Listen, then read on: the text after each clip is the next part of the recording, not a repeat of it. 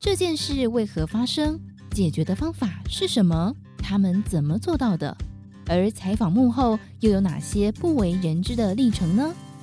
就让编辑室好好说。各位听众朋友们，大家好，欢迎收听编辑室好好说，我是金周刊总编辑杨少华。那今天来跟大家分享是金周刊第一千三百零二期的封面故事报道《影视邪王揭秘》。那今天我们邀请到的是金周刊副总编辑刘怡清，怡清跟大家打个招呼吧。哎，各位听众朋友，大家好，我是刘怡清。哎，那标题是《影视邪王揭秘》，我直接讲答案。这个影视邪王叫做青鹿鞋业，青是清水的青，啊，鹿是福禄寿的禄。那如果各位听众朋友们去 Google 一下的话，青鹿这两个字在约莫一个月前曾经是热门的新闻关键字。当时有个报道是说，创办人在去年底。高龄过世之后，核算出来要缴非常高的这个遗产税，是排到这个台湾前几名这么高的一个，听二二十亿啦，这个是二十亿这个数字是当时媒体报道出来的数字。那当时我们也查证了一下，跟这个国税机关查证，当然国税跟碍于这个个资法的关系啊，他不能给我们太多资讯。不过意思就是说，其实是还在审核中，也就是当时是个乌龙新闻，虽然新闻炒得很大，不过。应该就是一个乌龙，但是我们去了解了一下这家公司，发现这家公司它的整个的六十几年的一个老厂，老的代工鞋厂，那其中发生的故事非常值得分享啊，尤其是对我们台湾这个以代工产业为主的这样的一个产业结构来讲，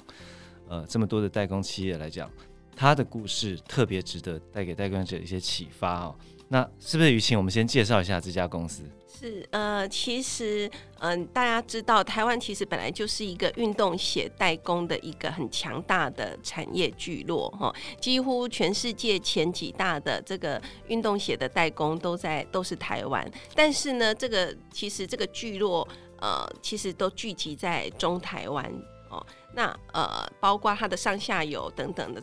所有的卫星公司等等，其实都在中台湾有个很强大的呃全球的运动鞋的代工聚落。那当然包括全世界第一大的运动鞋厂就是宝城哦，就上市公司，包括第一大品牌 Nike 的球鞋最关键的供应链的这个公司丰泰也是台湾的公司等等哦。那这一次呢，其实我们要报道的这家公司叫青鹿，它没有上市柜哈。那为什么我们要报道它呢？呃，其实第一个，它在这个整个的运动鞋的供应链里面，其实扮演举足轻重的关键角色哈。呃，我们这次要报道的这个重大的新闻事件，就是它跟全世界第二大爱迪达运动鞋做完全的切割之前，它的每年的营收甚至于超越丰泰。哦，你就可以想见说它的这个规模有多大。那当然不只是大哦，我们就报道哈，就像刚刚呃总编辑主持人刚一开始少华刚开始说的，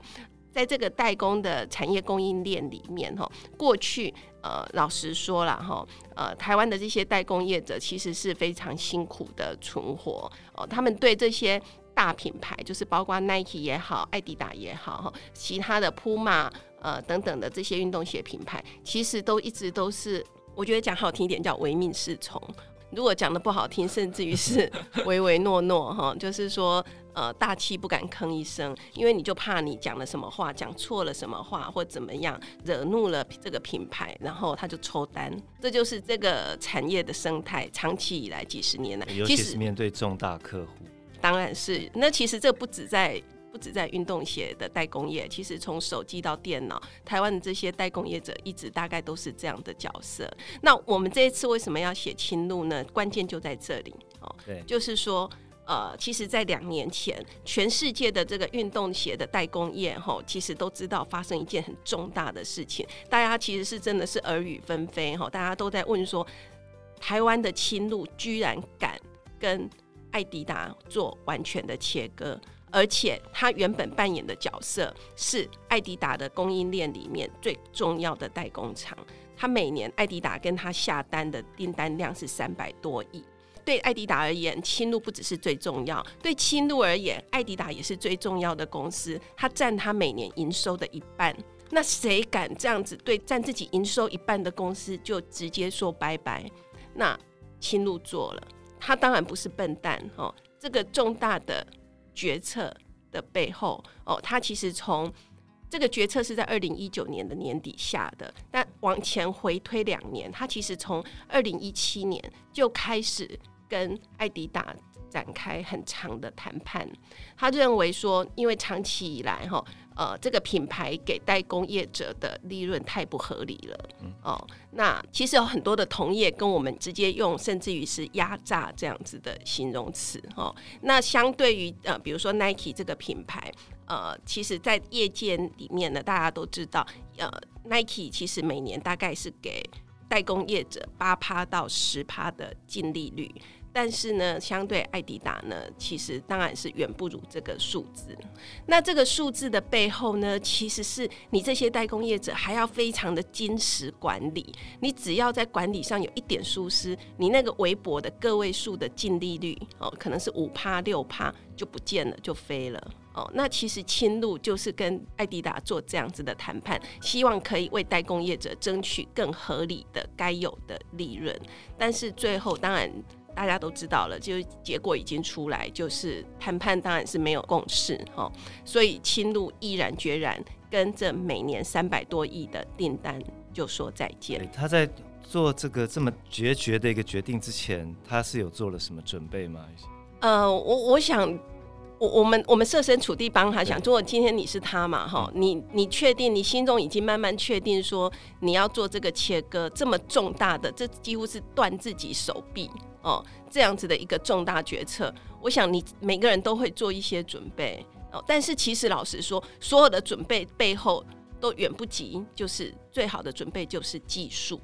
只有你自己拥有最好的管理能量，你拥有代工厂该有的管理能量，拥有代代工厂该有的做鞋子的技术，哈，你就能立于不败之地。你自然就会有大的品牌、好的客户来找你，请你继续代工。这就是在商场上的实力嘛，哈。那确实果不其然，在这个一九年年底，他做了这个决策之后，其实 Nike 的订单当然就持续的进来。哦，那到目前为止两年过去，因为从一九年年底到现在二一年年底了嘛，哈，两年过去，呃，其实事实证明，虽然他他也跟我们坦言，他的营收还没有回到之前的高峰，哈，那当然这部分除了他砍了自己砍了自己这么一大刀之外，当然也受到疫情影响，我相信也是有的，哈，但是基本上他的获利已经大概回到原来的高点，因为 Nike 相对是给代工厂。合理的利润，他希望整个供应链大家是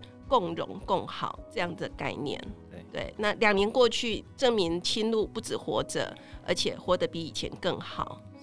其实这个整个看起来，我们讲白一点了，就是说，对于一个代工厂的价值，至少在青鹿这个 case 看起来的话，好像是 Nike 比这个艾迪达 更重视一些。其实这一次我看到一张照片，就是说这个 Nike 在今年。他们为了这个在品牌登陆越南二十五周年，有做了一个特殊的纪念鞋款。我看到照片是这个一个纪念鞋款，居然会把代工厂的一个名字印在还算显眼的位置上，而且印的挺大的。我看这照片，鞋舌，那叫鞋舌，对，一个鞋舌的背面。我记得这双鞋它因为鞋子左右两两只嘛，哈、嗯嗯，左边这只鞋的鞋舌是写。一九九五或九六到这个二零零一这样子，那另外一边的鞋舌，右脚的鞋舌就是大大的青鹿的英文字样。所以你说我们在谈说青鹿，他很坚持要让代工厂的价值被看见。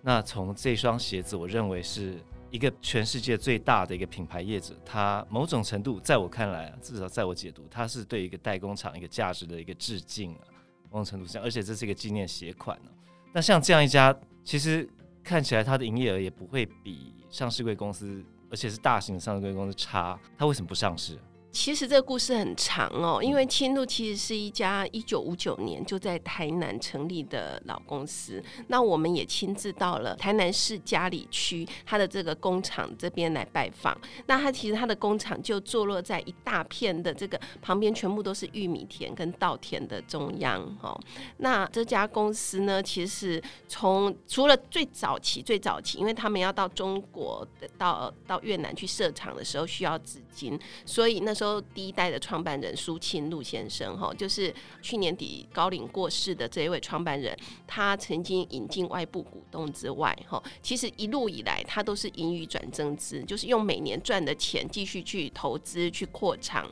那到目前为止，他告诉我。这一次我们独家采访的这一位六十年来从来不接受采访的这个呃，现在清路鞋业的董事长苏江雄，就是苏清路老先生的儿子哈。那他就告诉我说，其实他们一路以来其实跟银行没有负债，比如说不不止在台湾哈，在中国都一样哦。他们其实没有跟这些金融机构有太多的金流往来，所以他不需要钱哦。那他对他来讲，他说。如果我真的要赚钱，他今天他其实很有意思哦，他就跟我说，如果我真的要赚钱，我可以去投资买股票哦，我可以去买买亚马逊，我可以去买。各种股票赚钱哦，但是呃，他觉得台像台湾很多上市公司哦，其实老板把公司做上市了，然后自己每年股价把自己的股价炒一波赚自己的钱，他觉得这种没什么意思。但如果你只要自己的公司真的有那个价值哦，就像他这一次他自己用亲身的故事告诉我们，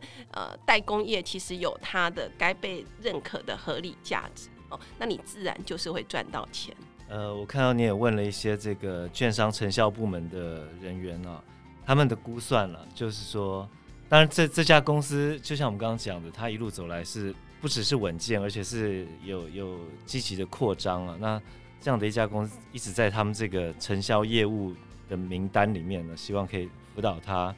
走进资本市场。那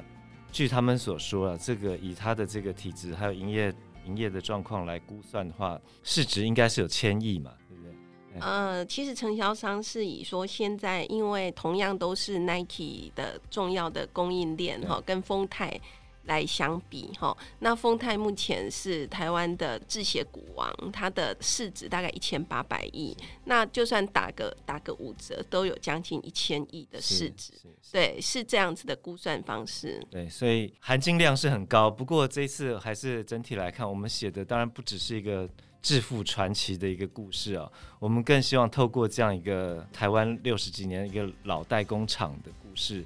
能够给所有台湾代工业者、呃产业界一些启发，什么叫做价值？那你该怎么去在这个供应链上去为自己靠实力争取一些合理的一些价值的一些存在的空间呢、好，以上就是我们这个《今周刊》第一千三百零二期的封面故事《影视邪王揭秘》。那报道中还有更多精彩故事，也欢迎大家参考我们的纸本杂志啊。如果任何问题建议，也欢迎留言给我们。好，谢谢那个刘一清。谢谢，谢谢，谢谢，嗯，拜拜。